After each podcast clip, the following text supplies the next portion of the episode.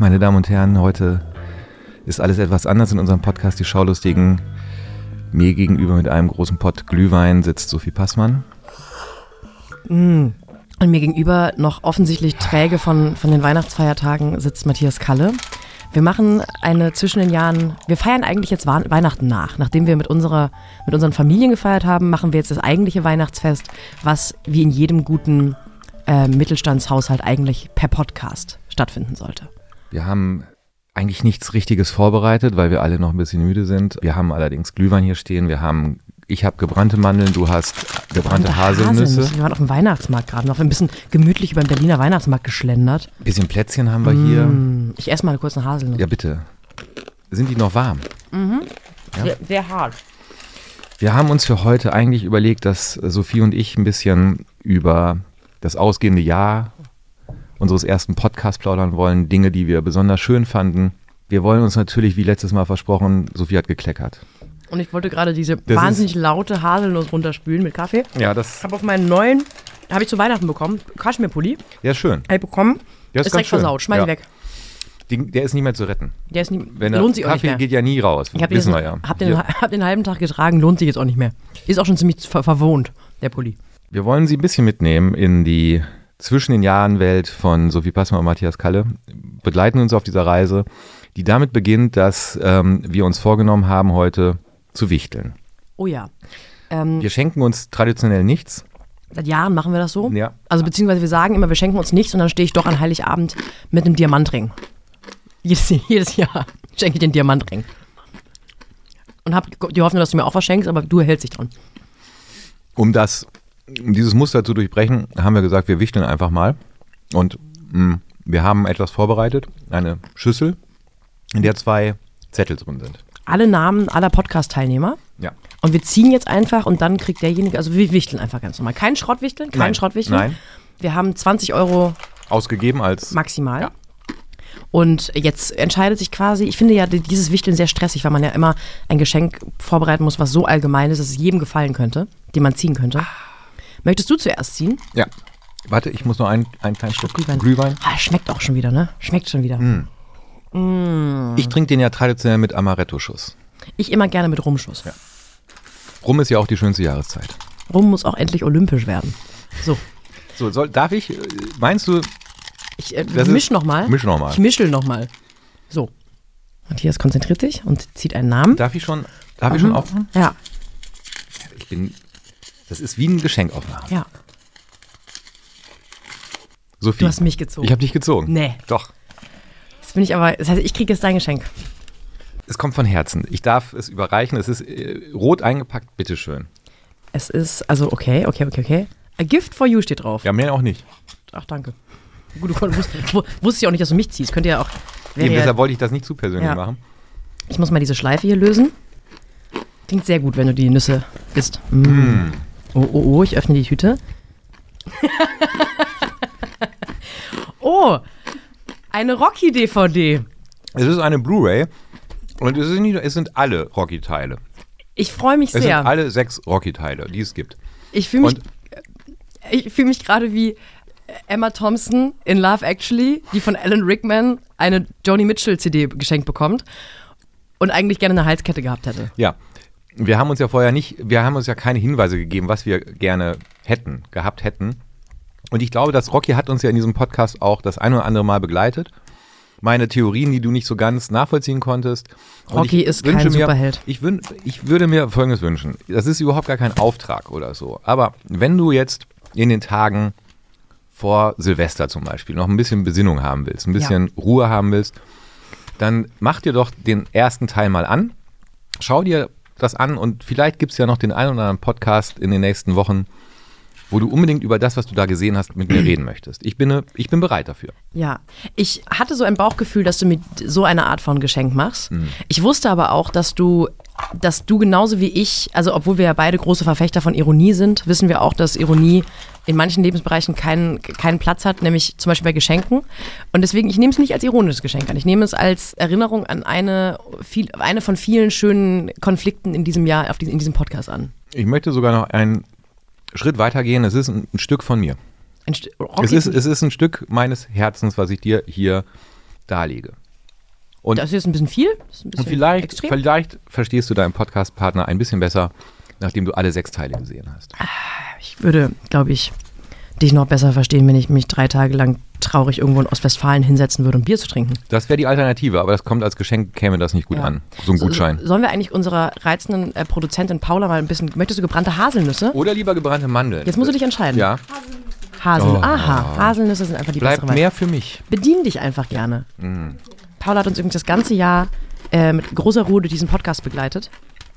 Und es war, glaube ich, äh, das Schlauste der Welt, eine sehr so ruhige Person und so beruhigte Person wie Paula mit uns in einen Raum zu setzen, weil wir schon die Spritze in den Arm hatten die ganze Zeit. Sie hat nichts aus der Ruhe gebracht und der Podcast wurde immer pünktlich fertig.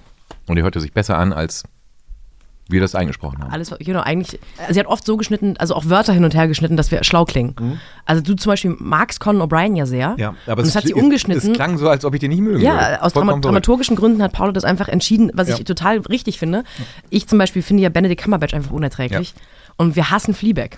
Und wir sind große Fans von Wir sind die Welle. Ach, Aber toll. wenn man sie hört, denkt man. Tristan. Ja. Mm. Wenn man es hört, denkt man. Nee. Paula, mal. Paula van Puder Artist, was die alles kann. Darf so, ich? Jetzt, jetzt ich mische nochmal. Ja, ich muss mischen. Du Ach so, musst stimmt, ich ziehen. muss ziehen. Das gibt's doch nicht. Jetzt hast du noch eine, eine Cashew da reingeschmissen, eine, äh, Eine Mandel. Mandel, eine Mandel. Damit es ein bisschen toller klingt. Bitteschön. Ich will nicht die Mandel ziehen, ich ziehe diesen Zettel hier. Esse ich die Mandel. So. Ha, ich habe dich gezogen. Das gibt's doch nicht. Das ist ja ein Ding. Mann. Ich glaube, Ich bin ein mein, bisschen aufgeregt. meine Geschenke passen auch sehr gut. Hm. Alles über ironische Schenken habe ich ja schon gesagt. Deswegen möchte ich äh, sagen, das erste große ist tatsächlich ein ironisches Geschenk, aber der Rest ist dann aufrichtig. Vielen Dank. Ich habe es gesehen und musste an dich denken und dachte, wenn ein Mensch in Deutschland das hier verdient hat, dann bist du's. Ich habe hier in der Hand ein, eine quadratische Sache Mhm. und ich tippe auf ein Buch.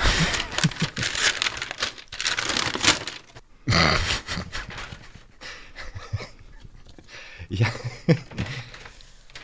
Tönne Bormann singt westfälische Lieder zur Laute in Platt. Ich habe einfach gesehen, Gänsehaut bekommen und an dich gedacht. Und das Schöne, das Schöne ist, dass die westfälischen Lieder zur Laute in Platt, die Texte sind auf der Rückseite drauf. Kannst du Westfälisch platt?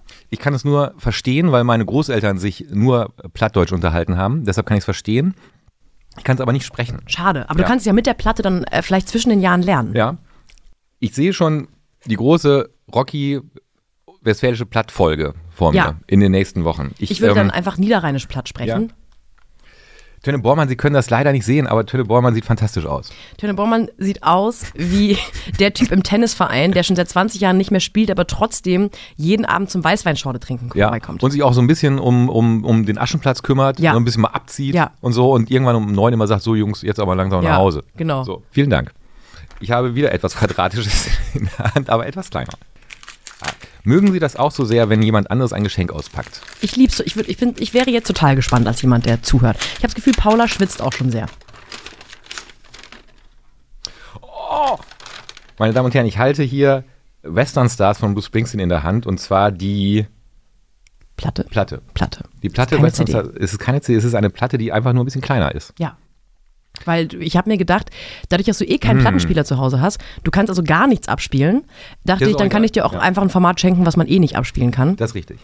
Das ist einfach eine kleine Erinnerung daran, dass ich so froh bin, dass wir unter anderem unsere Leidenschaft für Bruce Springsteen teilen, aber du mich mit Sicherheit auch nochmal radikalisiert hast, was meine Liebe für Bruce Springsteen angeht.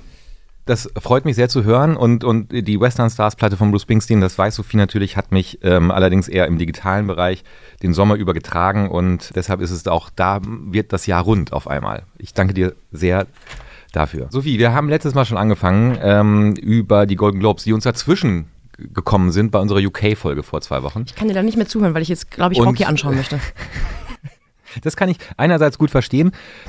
Andererseits haben wir uns beide über diese Golden Globe-Nominierungen, die reingeflattert sind, teilweise sehr gefreut. Ja, ich, ähm, vielleicht ist es auch einfach jetzt Zufall oder die Tatsache, dass Ende des Jahres diese Nominierungen rauskommen, dass wir das so ein bisschen benutzen als Möglichkeit, einen Jahresrückblick zu machen. Aber natürlich sind die Golden Globes einer der wichtigsten Film- und Serienpreise, die man so bekommen und haben kann. Und ich glaube, wir haben da viel Gesprächsbedarf, was die verschiedenen Kategorien angeht. Und es ist eine schöne Einladung, nochmal über Highlights und Lowlights dieses Jahr zu sprechen. Sehr gern. Lass uns doch mit der absoluten Power-Rubrik anfangen. Bester Film, Drama. Ja.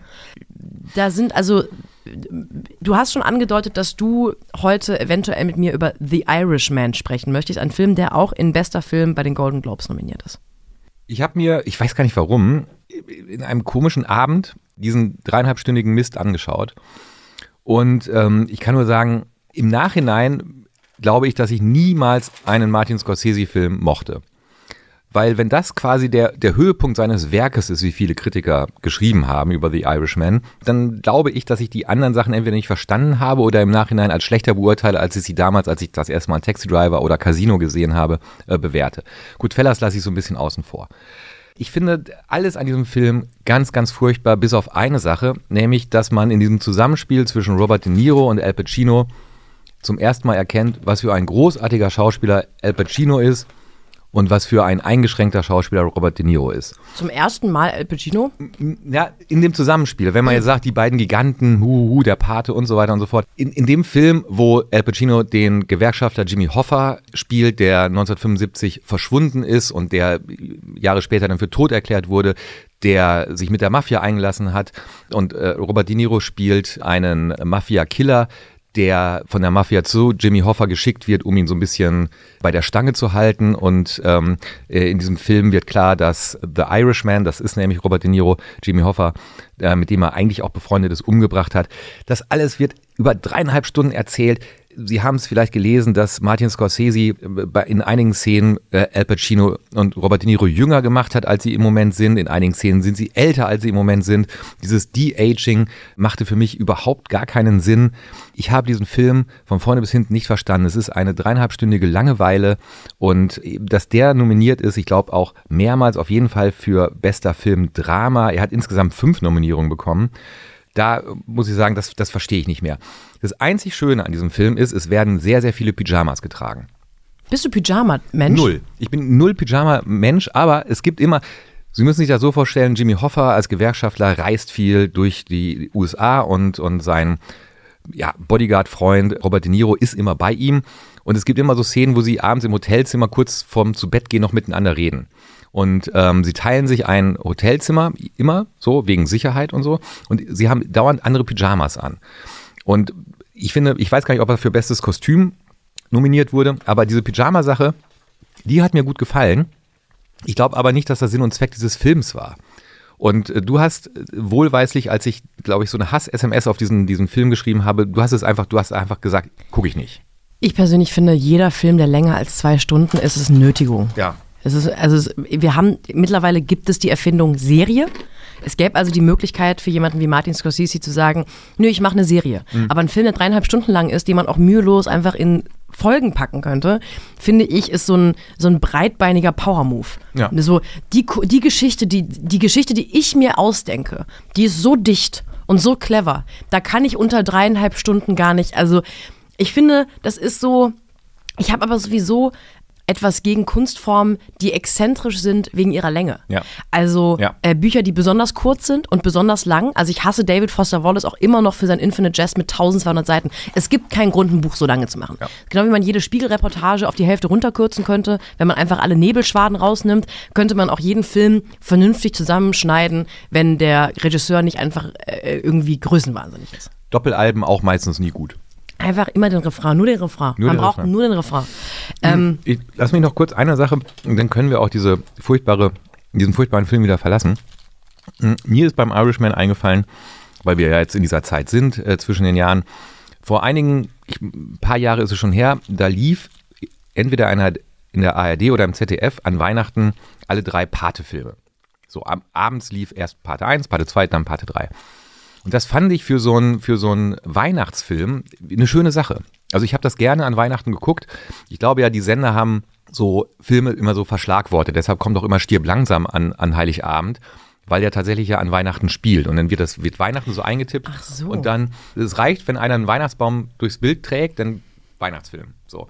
Und beim Paten 1 Deswegen schauen Leute Stirb langsam in der Weihnachtszeit. Das habe ich jetzt erst verstanden, wirklich. Hm, hm, er Ach. spielt an Weihnachten tatsächlich. Ja, okay. Und äh, weil ja Al Pacino und Robert De Niro beide im Paten mitspielen, mh, wollte ich nur mal kurz darauf hinweisen, dass man The Irishman bei Netflix getrost liegen lassen kann. Aber wenn man ähm, jetzt zwischen den Jahren etwas äh, Weihnachtliches sehen will, wo einer einen Weihnachtsbaum durch die Gegend trägt, gucken Sie sich ruhig den Paten an. Ich kann mich daran erinnern, dass ich das damals vor einigen Jahren, als es lief, sehr, sehr schön fand. Das vielleicht nur dazu. Ja. Auch nominiert ist Marriage Story von Noah Baumbach.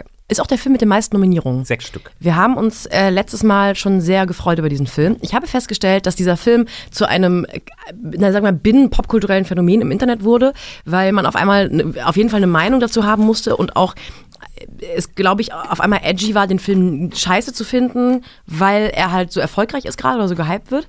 Ich habe ihn mir nochmal angeschaut und ich habe auch nochmal bin in mich gegangen, ob ich da, wir, bei Modern Love zum Beispiel, haben wir überlegt, ob wir da vielleicht einfach so einem großen Kitsch aufgesessen sind.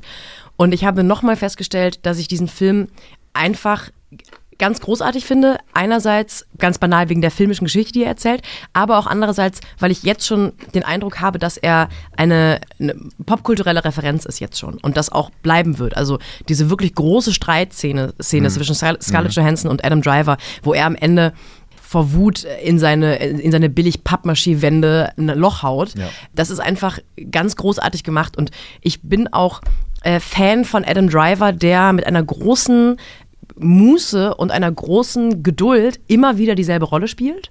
Nämlich immer den wütenden weißen Mann, der keine Grund, keinen Grund hat, wütend zu sein und trotzdem wütend ist.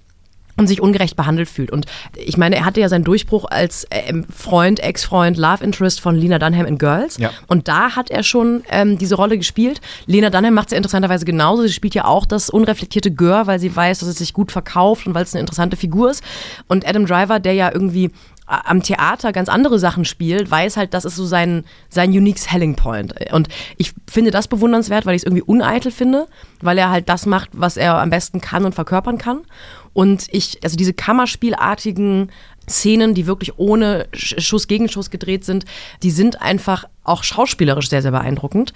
Und ich habe in der Recherche nochmal gelesen, dass diese Streitszene tatsächlich 80 Mal gedreht wurde und Noah Baumbach beiden unabhängig voneinander, also ohne dass der andere das weiß, neue Regieanweisungen gegeben hat, damit er mit so einem Überraschungsspiel, die, die Überraschung nicht Ja. gespielt werden muss. Ja. Und dass auch tatsächlich jedes Zögern, jedes Zaudern, jedes äh, verhustete Wort, äh, obwohl es ja sehr roh wirkt, exakt so niedergeschrieben ist. Und das ist jetzt natürlich keine Überraschung, dass in Filmen Drehbücher existieren, aber diese Präzision, mit der Noah Baumbach entschieden hat, wie jede Szene aussehen muss, wann Schritte getan werden und das dann trotzdem in so einem authentischen Fluss aussehen zu lassen, das ist für mich mit Abstand der Film, der es am meisten verdient hätte, einen Golden Globe zu bekommen für bester Filmdrama. Wenn Sie unserer Empfehlung vor zwei Wochen noch nicht gefolgt sind, nehmen Sie sich das jetzt doch nochmal auch zu Herzen. Schauen Sie sich diesen Film an. Adam Driver nominiert auch bester Hauptdarsteller Drama. Scarlett Johansson auch nominiert beste Hauptdarstellerin Drama. Und Sophie und ich werden nach der Podcast-Aufzeichnung auch noch ins Kino gehen Ja. und uns den neunten Teil von Star Wars anschauen, wo Adam Driver auch mitspielt. Eigentlich schauen wir uns Star Wars nur wegen Adam Driver an. Beste Hauptdarstellerin, lass uns, das ist ein schönes Stichwort. Was ich total super finde bei den Golden Globes, was ich immer schon mochte, ist, dass sie unterscheiden zwischen Drama und Komödie. Weil ich finde, das ist sehr zeitgemäß und das ist auch etwas sehr amerikanisches, Entertainment-mäßiges. Und viel spannender dieses Jahr als beste Hauptdarstellerin Drama, weil ich finde ehrlich gesagt, also mich würde es sehr überraschen, wenn Scarlett Johansson den nicht bekommt, war beste Hauptdarstellerin Komödie. Kannst du mal aufhören, diese Nüsse zu essen? Ich raste aus. Was ich, äh, was, was mich da freut, ist, Entschuldigung. immer auch mal gucken, mm, Paula freut sich. Eine richtig gute Idee gewesen, oder? Nüsse mitzubringen. Ja. Mm, Quarkbällchen waren aus. leider. Und ähm, wir wollten uns eigentlich Grünkohl mit Pinkel holen. Mit Kassler. Mm, aber Am besten vom Weihnachtsmarkt. ja. Den ersten Frost, den muss man abwarten. Dann geht's Genau. um Grünkohl. Und das ist auch nicht mehr, es ist auch, das wird alles frisch gemacht da, ne? Das ist Ja. auch nicht so, dass die nochmal im Müller mal gucken, was da liegt. Nee, nee. nein, nee, nein. Das ist alles- frisch gemacht. Deshalb ist es auch so teuer. Exakt. Grünkohl. Überhaupt, Preise für Lebensmittel auf dem Weihnachtsmarkt ist ein humoristisches Thema, was man mal durchziehen könnte durch den Podcast, glaube ich. Absolut. Was hältst du davon? Vielleicht nä- der vielleicht nächstes Grünkohl, Jahr. Der Grünkohl-Index auf dem Weihnachtsmarkt in Deutschland. Ja, wir machen unsere Ideen wir, selbst. Vielleicht könnten wir nächstes Jahr im Dezember nur einen Grünkohl-Podcast machen, vier Folgen lang. Ja. Wir arbeiten Absolut. dran. Beste Hauptdarstellerin Komödie Ja. Musical. Booksmart, Beanie Feldstein finde ich okay, aber Emma Thompson in Late Night hat mich nochmal in dieser Jahresrückblickstimmung daran erinnert, wie sehr ich mich eigentlich über die Existenz von diesem Film Late Night gefreut habe. Ja. Ich, ich kann mich gut erinnern, das war, glaube ich, im, im, im Spätsommer, mh, wo du ähm, ins Kino gegangen bist und diesen Film mitgebracht hast in einem Podcast. Ich erinnere mich gut daran und ich freue mich schon, wenn ich diesen Film bald vielleicht äh, in einem Streamingdienst oder vielleicht schenkt mir ja einer eine Blu-ray und mit diesem Film noch mal angucken kann. Ich bin äh, nach wie vor sehr gespannt und finde Emma Thompson eh eine tolle Schauspielerin und, und würde mich für euch beide freuen, wenn sie diesen Preis gewinnt. Ich möchte sowieso gleich, wenn wir die, diese Kategorien durchhaben, nochmal über Emma Thompson sprechen. Okay. Ich mache mir hier mal eine, in- ich mache mir mal im Kopf eine Notiz. Ja. Ähm, Sonst sind da viele Sachen dabei, um ehrlich zu sein, die ich wenig überraschend finde. Also ja, Laura Dern, Marriage Story, best in, äh, spielt großartig die, die, die Anwältin, hat ein paar ganz, ganz tolle Monologe. Deswegen ja auch bestes Drehbuch von Noah Baumbach, Marriage Story. Beste Filmsongs zum Beispiel, da ist halt so Frozen 2 dabei und König der Löwen und, und Cats, Ca- Cats natürlich, Taylor Swift und Andrew Lloyd Webber haben Beautiful Ghosts zusammen arrangiert. Das interessiert mich alles so überhaupt nicht. Nee, da habe ich auch wirklich null Verständnis, warum die, ähm, die großartige Version von Being Alive, äh, wir haben vor zwei Wochen drüber gesprochen, zum Beispiel nicht nominiert ist. Mm, Was ich äh, etwas seltsam fand und finde, wenn ich mir die Nominierten im Bereich Fernsehen anschaue, ist, dass die von uns, wie ich finde, immer noch zu Recht relativ lieblos befundene Serie The Morning Show so oft bedacht wurde. Sie ist nominiert für Bestes Drama. Jennifer Aniston und Reese Witherspoon sind für Beste Serienhauptdarstellerin Drama nominiert. Das verstehe ich einfach nicht, weil wir beide ja The Morning Show ähnlich fad fanden, als wir es gesehen haben. Ich finde, da hat ja. sich auch keiner einen Zacken aus der Krone gebrochen, schauspielerisch. Aber ich weiß nicht, ob das, also vielleicht liegt es auch einfach an meiner persönlichen Empf äh, Empfindung. Ich möchte, also ich äh, erkenne total an, ich sehe das genauso wie du. Ich möchte aber stattdessen mich auf die schönen Sachen konzentrieren bei diesen Richtig, Nominierungen. richtig, richtig, richtig. Und mh, da un, ohne Öl ins Feuer zu gießen, weil das machen wir nicht zwischen den Jahren. Dies ist eine Sendung voller Eine Harmonie. Öl, also eine ölfreie Sendung Ölfreie, heute. unfeuerfreie Sendung. Ich finde es eigentlich ganz gut. Ich weiß du nicht, dass The Crown ähm, sehr oft drin vorkommt. Beste Dramaserie-Nominierung. Und ich, ich habe mich sehr gefreut. Ich, und, und, und der von mir äh, vor zwei Wochen so hochgelobte Thoma, Tobias Mansis, der äh, Prince Philip spielt in der dritten Staffel, ist nominiert und Olivia Colman sowieso, aber Olivia Colman kann man jedes Jahr nominieren, auch wenn sie nirgendwo mitspielt. Für alles. Ja. So, das hat mich, das hat mich sehr gefreut. Und vor allem, und da wird es interessant, Sophie. Jetzt wird's, endlich wird es Endlich wird interessant. mal interessant. Bei, der nominier bei den nominierten beste Serie Komödie. So, da sind wir, glaube ich, vollkommen einer Meinung, dass Fleabag und The Kominsky Method nominiert sind, Ja, aber auch The Politician. Was ist denn da? ich habe in den? Tisch gebissen. Ich was weiß es denn, nicht. Was ist denn? Ich bin ja auch wirklich bereit anzuerkennen, dass wenn wir mal ins Klo greifen oder wenn wir mal eine Serie hassen, die andere ganz toll Völlig- finden. völlig okay. Wir haben aber nach unserer wirklich flammenden Wutrede gegen The Politician nicht eine einzige Mail oder Reaktion bekommen von jemandem, der meinte, nee, das ist eine ganz tolle Serie. Ich verstehe es nicht. Nee. Ich könnte mir vorstellen, dass es eher so eine, ich meine, wir alle wissen, dass jede Art von Preis komplett bescheuert ist. Ja. Und dass die Politik, die dahinter steht, vielleicht auch manchmal nicht so richtig durchschaubar ist. Ich könnte mir vorstellen, dass es einfach eher wegen des Regisseurs und, und Serienmachers nominiert ist, aber nicht wegen der Qualität der Serie. Ich, ich hoffe mal, dass es so ein Kompromisspreis ist. Trotzdem finde ich es ganz interessant, wie so eine Jury zweimal komplett richtig liegen kann und einmal so komplett falsch. Also das ist so, das finde ich interessant. Ja, ich finde Aber- ehrlich ges gesagt, ich finde, es ist, also ist ja ein, ein wirklich sogenannter No-Brainer, dass man Fleabag und The Kominsky Method jetzt nominiert. Auch Barry zum Beispiel, eine ganz tolle ähm, Comedy-Serie mit Mhm. wem in der Hauptrolle? Bill Hader. Ah, und er ist natürlich so toll. Und auch Marvelous Mrs. Maisel, ich finde es nicht so Alles richtig. gut. Ja, ja, ja. Finde ich alles nicht so, finde ich sehr naheliegend. Bei The Politician, vielleicht brauchten sie, vielleicht brauchten sie noch einen, einen lustigen Mann oder so. Ja, das Ich- kann sein. Ich, ja. Ich freue mich bei beste Serie, du freust dich über The Crown, ich freue mich über Killing Eve. Mhm. Ist eine Serie, die bei uns auch noch auf der Liste steht. Konnten wir nicht machen vor zwei Wochen wegen. Äh, Marriage Story Ja. war schuld. Wir wollten es eigentlich ins Ja, UK-Special packen. noch. Es kommt Es noch. kommt noch. Wir kommt werden noch. natürlich alles, was Phoebe Waller-Bridge schreibt, äh, verfolgen. Und, Entschuldigung, Ja, Billy ja, Porter, ja. bester Serienhauptdarsteller Drama in Pose. Vollkommen zurecht. Freue ich mich auch drüber. Auch es tauchen eh äh, Namen auf, die Sie, wenn Sie diesen Podcast aufmerksam hören, kennen, wie zum Beispiel Andrew Scott, der für Fleabag nominiert ist, wie zum Beispiel natürlich Phoebe Waller-Bridge, die für Fleabag nominiert ist. Es gibt allerdings eine Sache, die ich nicht verstehe, und zwar, warum When They See Us überhaupt nicht auftaucht bei den Golden Globes. Es war diese Miniserie bei Netflix, die im Mai lief, die wir ähm, besprochen haben und die uns beide so sehr berührt hat wie kaum etwas in diesem Jahr, äh, die auch auf meiner persönlichen Highlight-Liste 2019 mit Fleabag äh, an erster Stelle steht.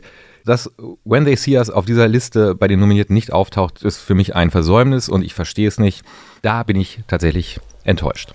Ja, apropos Enttäuschung. Nein, ich ähm, möchte mir für nächstes Jahr etwas vornehmen.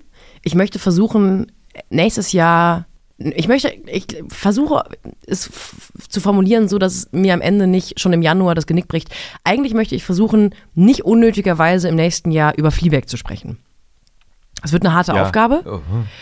Aber ich würde gerne versuchen, nicht in, jedem, in jeder Podcast-Folge über Fleabag zu sprechen. Wollen wir äh, jetzt live vor Publikum einen Deal zusammen machen, dass wir wirklich beide es versuchen wollen? Ja. Und dann, ja, ja, ja das machen wir jetzt. Ich ja, möchte deswegen aber noch ein letztes Mal über Fleabag sprechen, Unbedingt. weil sie auch nominiert sind und weil ich aber jetzt nicht einfach nur noch mal unnötigerweise das abfeiern möchte, sondern ich tatsächlich, es gibt von Fleabag die jetzt die, das Drehbuch als Buch als gebundenes, das habe ich bekommen zu Weihnachten und habe noch mal festgestellt, dass die letzte, also wirklich die letzte Sequenz, dieses Schlussmachen von ihr und dem Priester, zwei ganz tolle Sachen sind mir daran aufgefallen. Das eine ist, dass als sie sich auf der Hochzeit kurz vor der Vermählung nochmal küssen, fragt sie, oder er sagt, ich weiß gar nicht warum, ich habe noch nie sowas gefühlt. Und dann fragt sie, bin ich das oder ist es Gott? Und bei der Schlussmachszene, Stunden später an der Bushaltestelle, schaut sie ihn an und sagt, es ist Gott, oder? Und mir ist noch nie aufgefallen, was für eine wunderschöne Klammer das mhm. ist.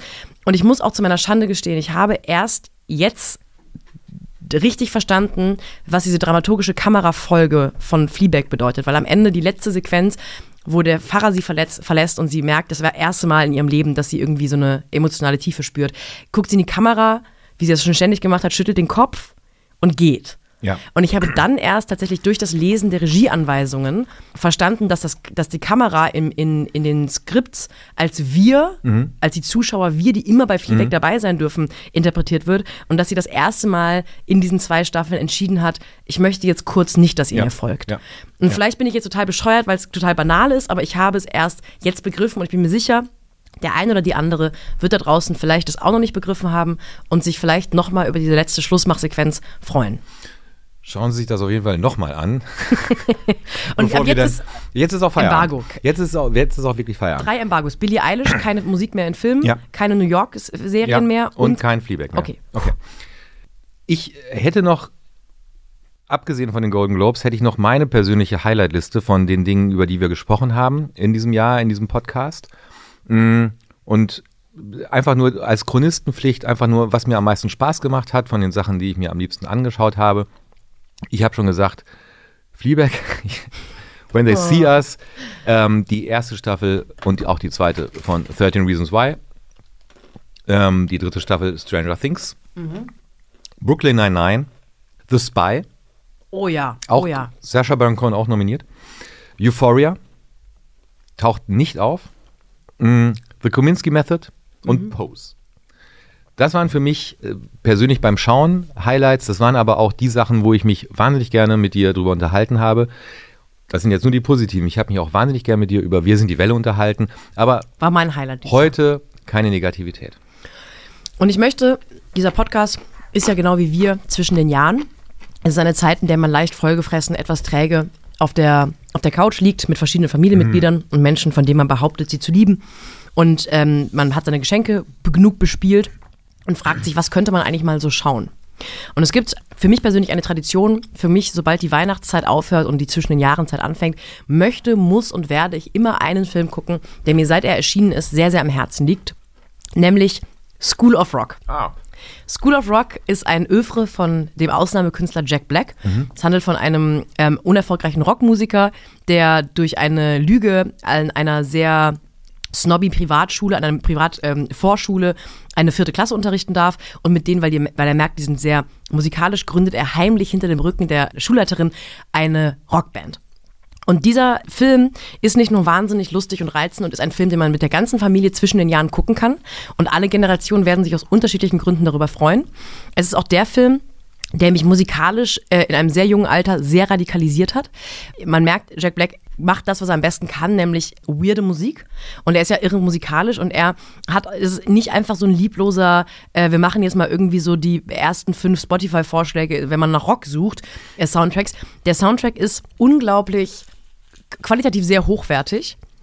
Und eigentlich ist der ganze Film ein einziges Kult- und Gagfeuerwerk. Es äh, fallen Sätze wie, nur weil du nicht in der Band bist, heißt es nicht, dass du nicht in der Band bist. Alle sind irre talentiert. Und ich möchte diesen Jahresrückblick nutzen, um heute ausnahmsweise mal wieder eine Kategorie von dir an mich zu reißen. Ich möchte eine Passi Top 3 machen mit den drei besten Songs aus dem wirklich phänomenal guten School of Rock Soundtrack. Einen ähm, Trommelwirbel? Mit wem muss man ja eigentlich schlafen, um Trommelwirbel zu bekommen? Entschuldigung, ich musste noch kurz mh, den Glühwein runter. Mhm. So, Trommelwirbel kommt. Auf Platz 3 ist Set You Free von den Black Keys. Eine Band, die ich eigentlich sehr schätze, die in meinen Augen tragischerweise oder vielleicht auch gar nicht so tragischerweise ihre qualitativ sehr hochwertige Musik immer nur entweder in Filmen oder in Werbungen untergebracht haben. Haben zum Beispiel den Soundtrack zu El Camino gemacht und haben einen knallermäßig guten Song in dem Soundtrack von School of Rock. Es gibt auch eine knallermäßige Szene dazu, aber so klingt er.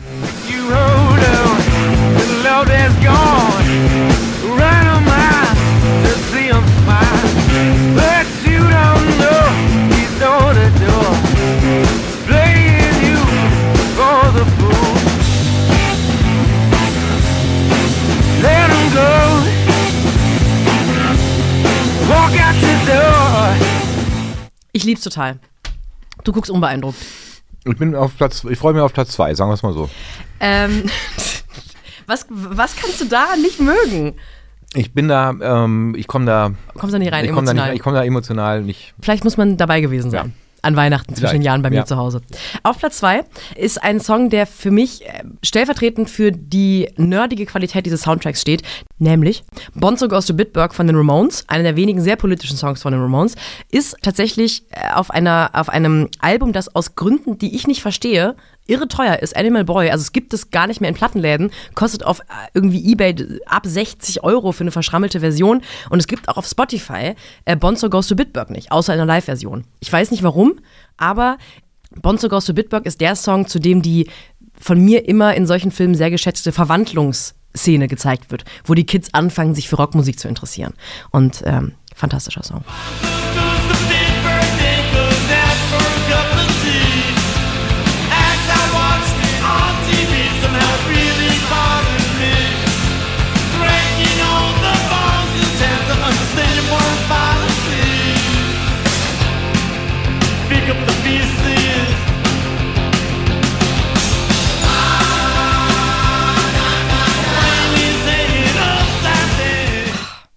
Du fühlst gar nichts, ne? Platz 1. Ich habe mir wirklich, ich habe mir schon 80er Jahre Scheiß von dir angehört und habe immer Begeisterung äh, in, aus, aus, aus, meinem Arbeiterkörper rauspressen können. Platz 1. Ein Song, von dem ich a fact weiß, dass du ihn magst. Ich weiß es, ich war schon dabei, als du amüsiert dazu genickt hast. Na, was? Mhm. Es gibt eine ganz tolle Szene, wenn Jack Black die äh, Schulleiterin überreden möchte, die ist sehr, sehr prüde und ein bisschen verklemmt, möchte sie überreden, mit den Kindern einen Ausflug zu einem Bandwettbewerb machen zu können und kriegt im Lehrerzimmer den Tipp, die ist zwar ein bisschen verklemmt, aber eine Sache mag die richtig gerne, Stevie Nicks. Und dann geht er mit äh, ihr in so eine richtig schrabbelige Kneipe, trinkt ein Bier, das erste Bier in acht Jahren wahrscheinlich für sie, und geht irgendwann an die Jukebox und spielt Edge of 17 von Stevie Nicks und der Song gewinnt in dem Film School of Rock vor allem dadurch, dass Jack Black sehr schräg, schräg dazu mitsingt.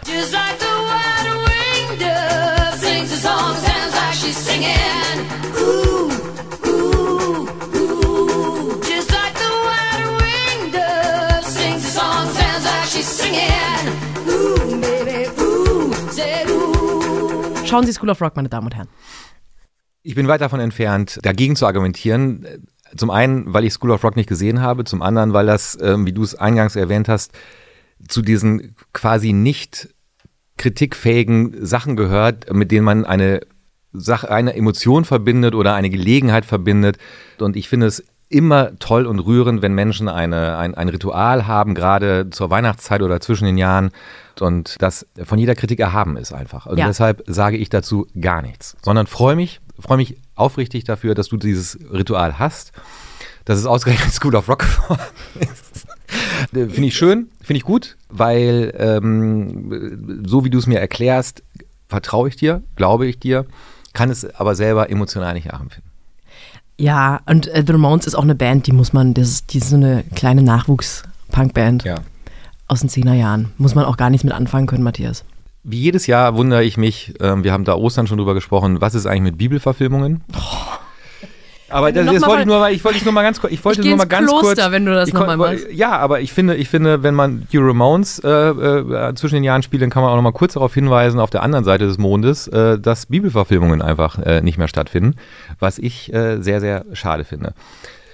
Mein eines Ritual an Weihnachten ist, dass ich Heiligabend sehr spät nachts den großartigen Film Ist das Leben nicht schön schaue. Eine Frank Crapper-Verfilmung, wo James Stewart die Hauptrolle spielt. Ähnlich lang wie The Irishman, ein Schwarz-Weiß-Film, der mir sehr zu Herzen geht. Ich finde auch zum Beispiel, der großartige Bill Murray hat äh, in einem tollen Weihnachtsfilm mitgespielt, Die Geister, die ich rief. Ich weiß nicht, ob du den jemals gesehen hast. Nein, leider nicht. Ganz ich bin mit. School of Rock. Ich muss ja, Ja. viermal am Tag School of Rock gucken Ja. dann. Die Geister, die ich rief, wird gerne mal an Heiligabend oder an den Weihnachtsfeiertagen ins Nachmittagsprogramm verbannt. Ist ein ganz, ganz großartiger Film, ist eine Neuinterpretation des Scrooge-Stoffes ähm, und äh, macht sehr, sehr gute Laune. Es gibt am Ende des Films, ich weiß gar nicht, ob das in der Fernsehversion auch äh, noch drin ist, fordert Bill Murray das, den, den Kinosaal zu einem Kanon auf und ähm, müssen ein äh, Put a Little Love in Your Heart von, ich glaube, Al Green singen. Und das ist, äh, als ich damals im Kino war, hat das Kino mitgesungen und es war ein großer, großer Moment. Mein Traum ist ja übrigens an Heiligabend am Nachmittag eine Live-Sketch-Show im Fernsehen zu machen. Sowas wie SNL nur einmal im Jahr, Ja. weil ich glaube, das wäre riesig. Wie viel Uhr? Na, ich weiß nicht, 19 Uhr oder 20.15 Uhr meinetwegen. Hm, Finde ich gut. Da muss man endlich auch nicht mehr diese ollen Sachen von Loriot zeigen. Ja, und der Gedanke, dass alle Ja. an Heiligabend, meine, viele gucken ja eh wirklich am Heiligabend fern, Ja. dass man dann wirklich so eine geile Live-Sketch-Show hat. Ich glaube, dieses Live-Linear-Moment wäre an Heiligabend sehr wichtig für die Bundesrepublik Ja. Deutschland. Ich finde das. Ich, Könnte auch viele Probleme im Osten lösen. Ja, das kann ich mir auch sehr, sehr, sehr gut vorstellen.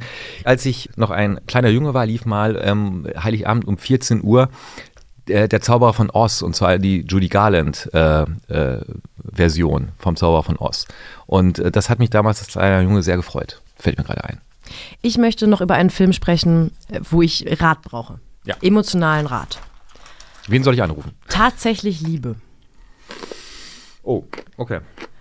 Äh, Oder auch Love Actually. Äh, Paula guckt auch schon peinlich berührt auf den Tisch.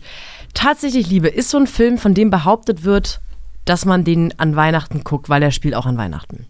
Tatsächlich Liebe ist ein Film, der so, so ein Episodenschrammel spielt in Großbritannien und verschiedene, verschiedene Personen suchen oder finden oder verlieren Liebe. Und es gibt wenige Filme auf der ganzen Welt, die ich mehr hasse als Love Actually. Ich habe, ich schaue ihn mir einmal im Jahr an, einfach Warum? nur um schlechte Laune Okay. zu haben.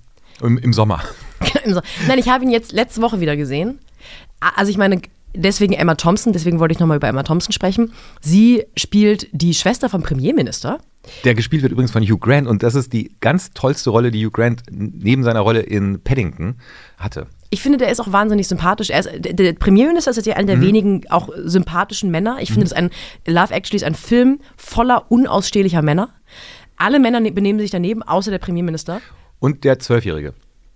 Stimmt, der, der Junge, der, Der sich Junge in ist Mädchen okay. verliebt. Ja, der, der Junge ist so, auch okay. ja, ja, ist ähm, es ist, also, so, Emma Thompson spielt ganz, ganz, ganz, ganz großartig eine betrogene Ehefrau.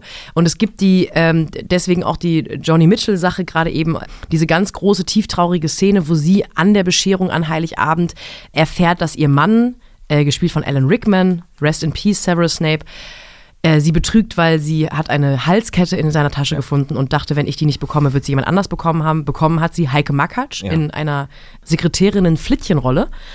Und dieser Film macht mich so wahnsinnig wütend, weil ich alle Frauen sind dumm oder werden scheiße behandelt Und alle Männer mit zwei Ausnahmen oder zweieinhalb Ausnahmen sind Arschlöcher und sind äh, wahnsinnig übergriffig und halten ihre eigenen Emotionen für den Mittelpunkt der Welt. Und es gibt ja auch diese unglaublich berühmte Szene, wo der Typ mit den, mit den Schildern vor der Tür seiner, Ja. von der, die, Ja. er ist verliebt in die Frau seines besten Freundes. Kira Knightley äh, Genau. spielt und der Typ ist, habe ich Irgend vergessen. so ein, ein, und, und steht dann auf immer äh, vor am Weihnachtsabend mit diesen Schildern To me you are perfect, damit er nichts sagen muss, damit sein bester Freund oben im Geschoss nicht hört, dass er gerade seiner besten, se- seiner Frau den Hof macht. Und das alles ist so grauenvoll und so verkitscht und so eklig.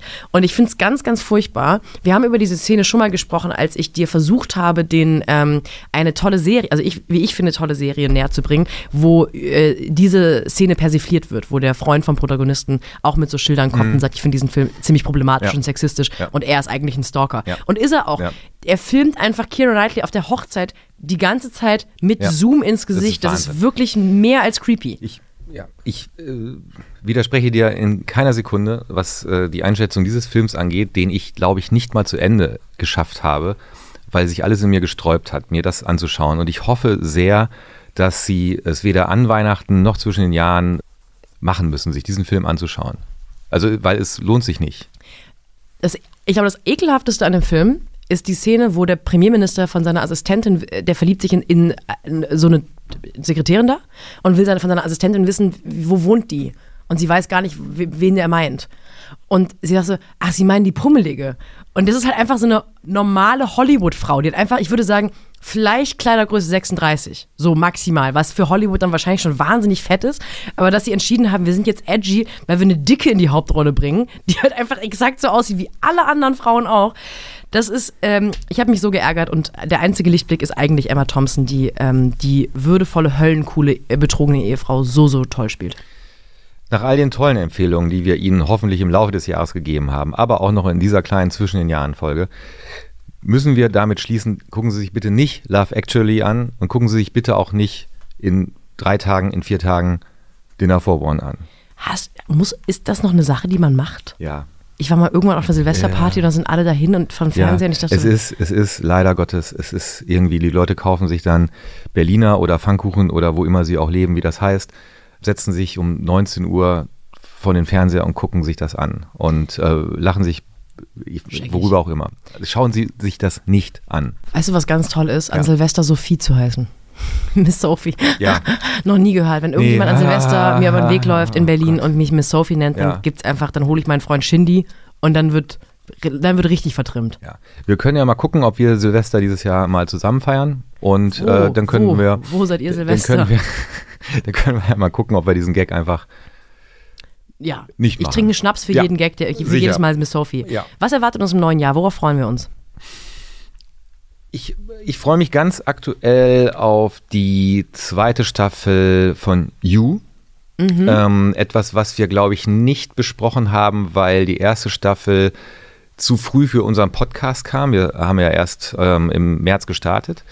Es ist eine Stalker-Geschichte und äh, da freue ich mich drauf, tatsächlich. Äh, bin ich sehr gespannt. Und dann äh, habe ich gerüchteweise gehört, du auch, dass ähm, äh, im Februar auf der Berlinale wohl ganz, ganz tolle, vor allem britische Serien vorgestellt werden. David Tennant wurde genannt als ein Schauspieler, der in einer Serie mitspielt, die fantastisch sein soll. Äh, Auf all das freue ich mich. Ich glaube, es könnte ein, ein, ein, ein großes Fernsehjahr werden. Ich freue mich auf die letzte Staffel Pastewka sehr. Ja, oh ja. Kommt im Jänner, glaube ich, oder im Februar, Ja. auf jeden Fall Anfang des Ja, Jahres. stimmt. Freue ich mich sehr drauf. Ich habe das Gefühl, dass Pastewka so eine Serie ist, die manchmal passiert das doch, dass Dinge in, im Leben da sind und man schätzt die nicht so wert. Also gerade so Musik, also so, so Musiker zum Beispiel, wenn die sterben, dann ist man so, wir haben die letzten Jahre nicht genug zum Beispiel uns über Musiker XY gefreut. Und ich habe das Gefühl, Pastewka ist so eine Serie, die wird natürlich von allen, die ein bisschen Ahnung haben, anerkannt als irgendwie ganz große Komödie und ganz wichtige Serie in Deutschland. Aber ich weiß nicht, ob die genug gefeiert wird. Ich habe das Gefühl, das ist so eine, die wir annehmen, weil sie schon so lange da Ja. ist. Und ich würde mir eigentlich nächstes Jahr nicht nur das Hölderlin-Jahr wünschen, was nächstes Jahr ist, sondern auch das große Pastewka-Jahr. Ich finde, wir sollten unseren Teil dazu beitragen, weil ich, ähm, es ist, glaube ich, die neunte und finale Staffel. Ähm, sie ist ja von Sat 1 jetzt bei Amazon Prime gelandet. Und ich war immer ein ganz, ganz großer, ein großer Fan. Und ich mag Bastian Pastewka als Autor, als Komödiant sehr, sehr gern. Und äh, lass uns das auf jeden Fall vornehmen, dass wir uns diese Staffel, nicht nur die finale Staffel, sondern das Werk dieser Serie Pastewka ähm, allumfassend anschauen werden. Auf jeden Fall. Ja, finde ich, finde ich, finde ich richtig. Und äh, ich glaube, was uns auch blühen wird, ist die 100 Jahre Wetten das Sendung, äh, die Thomas Gottschalk moderieren wird. Ich kann da leider nicht. Ja, ich mache das für dich. Mhm. Äh, in, alter, in alter Tradition schaue ich mir das an. Äh, und ansonsten, ich glaube, ich glaube, dass wir ein gutes Fernseher bekommen werden und wir werden unseren Teil dazu beitragen, dass es noch besser wird. Ich glaube, wir werden noch, nachdem so solche Serien wie 13 Reasons Why und Euphoria ganz groß waren, würde es noch nächstes und vielleicht sogar übernächstes Jahr noch einen Schwung geben von so Hardcore, Sex, Drogen, Gewalt, Teenie-Serien. Ja.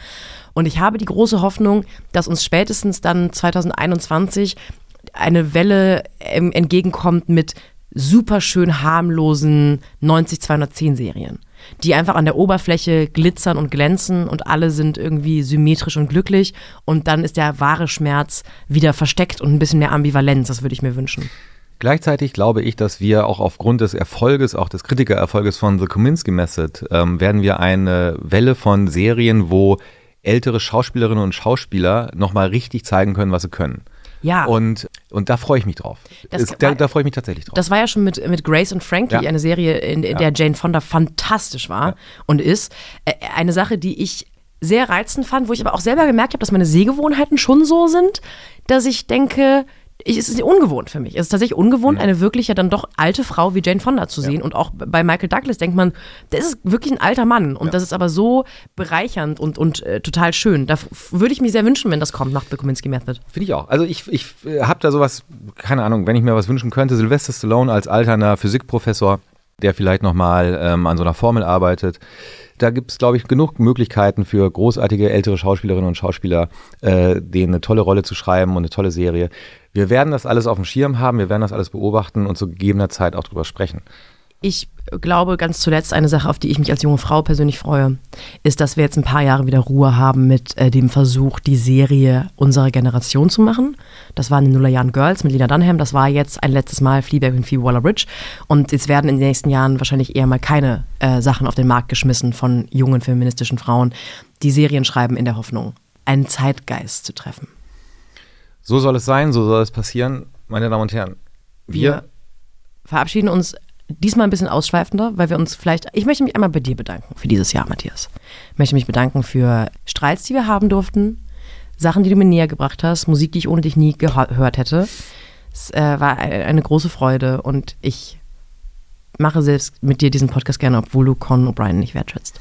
Ich kann dieses Kompliment nur zurückgeben und bedanke mich, dass du mich erträgst, dass du mich vor allem durch die ersten Folgen äh, getragen hast, wo ich als Printmann sehr nervös war, dass du mir neue Blickwinkel gezeigt hast und dass ich äh, sehr erfreut darüber bin, dass wir auch ins nächste Jahr gemeinsam gehen mit diesem Podcast. Und ich freue mich einmal, eine sehr amerikanische Sache zu machen. Am Ende des Jahres möchte ich einmal das Impressum sagen im Podcast. Äh, bedanken uns natürlich bei den Produzenten und Produzentinnen Pool Artist, Frieda Morische und äh, Maria Lorenz und Liebe unsere Grüße. Produzentin Paula Georgi. Vielen, vielen Dank. Danke, Paula.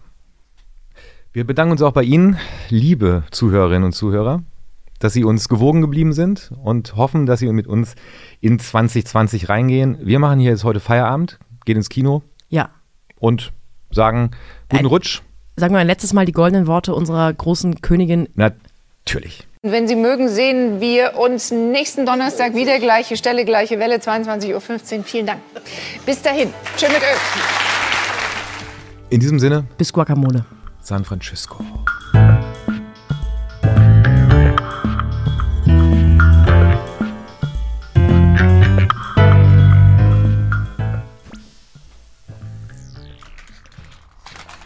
Ich mal äh, Mandeln probieren? Können wir tauschen? Ich möchte keine, Ha- du darfst gerne eine Mandel probieren. Oh, doch, gib mal her. Warte. Okay. Sag mal, glaubst du, die haben das gemerkt mit dem, mit dem Wichteln, dass wir das gefaked haben? Ich weiß nicht, aber ich möchte meine Rocky Blu-ray Compilation wieder zurückhaben. Achso, die westfälischen Arbeiterlieder brauche ich auch gleich Ja, wieder. also- Das schenke ich meinem Vater. Genau. Äh, Wir sehen uns im nächsten Jahr. bis dann, ne? Miss Sophie. Tschüss.